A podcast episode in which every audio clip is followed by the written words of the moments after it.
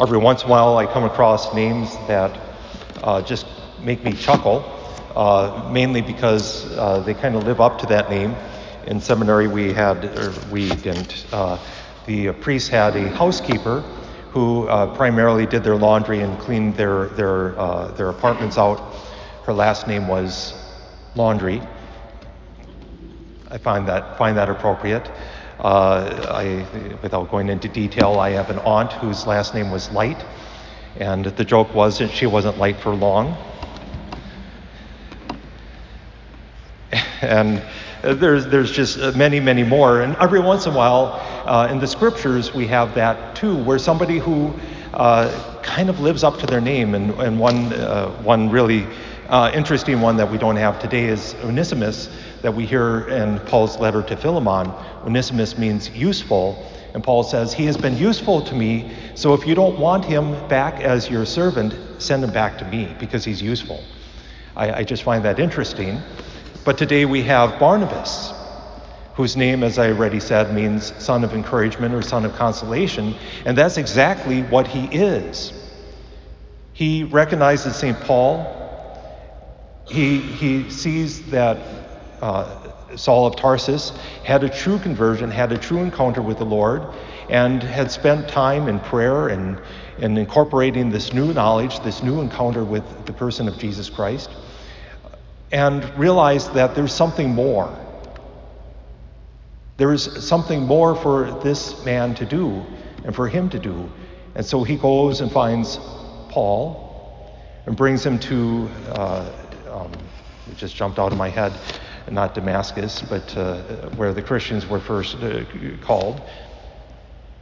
And there they preach. And then today in our first reading, we hear how they're set apart to preach to the nations, to preach to all the Gentiles. And we hear in the Acts of the Apostles, and we just heard that a few weeks ago, as they go into a particular village, uh, the people begin to re- think that this is uh, Zeus and Hermes who have come to visit them, and so they begin to offer sacrifice. And so from that, we can uh, ascertain kind of what Barnabas and Paul must have looked like and acted like. Uh, Zeus was is almost always depicted as a, as a broad-shouldered, heavy-set um, person with a beard who's quiet. Hermes was always kind of wiry and, and uh, younger looking, and uh, he kind of floated around. He's the one with the winged shoes, if you remember, and was a spokesperson. While they're convinced that Barnabas is Zeus and Paul is Hermes, because Paul must have spoke. And what was Barnabas doing during that while, while Paul was speaking? He was praying for Paul. He was encouraging the, the people who were listening, and he was helping in his own way, which is per- perhaps why he was seen as one who was silent, like Zeus would have been. Zeus was a man of action, or a god of action, a false god, but you know what I'm saying. Barnabas really does live up to his name. And I find myself wondering, you know, I, I, know what my name means, my first name. I know what my last name means too.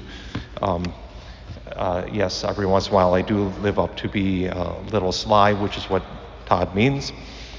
Uh, but uh, I'd rather go with my second, uh, my, my uh, last name, to be a son of Peter, which means to be a son of the church, really, ultimately. And that's what I hope to be. But even more so, all of us, whether we are, whatever our legal names are, we are called Christian. That means to belong to Christ. That means we give to Christ first whatever it is rightfully to give to Him.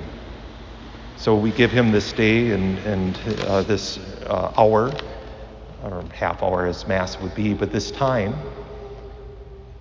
to worship Him, to come to Him, and to know that we are built as a church on the faith of the apostles. If it weren't for St. Paul, we probably wouldn't be here. If it weren't for St. Barnabas, there would be no St. Paul. So we, in a special way today, need to remember Barnabas. But in another way, how can we be a Barnabas to the people in our lives? There's so much discouragement in the world, isn't there? I've decided I'm not going to read the news anymore. Just the, the more I read, the more discouraged I am. The constant changing of, of uh, the, this, uh, the nature of this virus and the rules that are, that are there, or the, uh, the race baiting that we have, and I think that's what it is uh, more than anything else.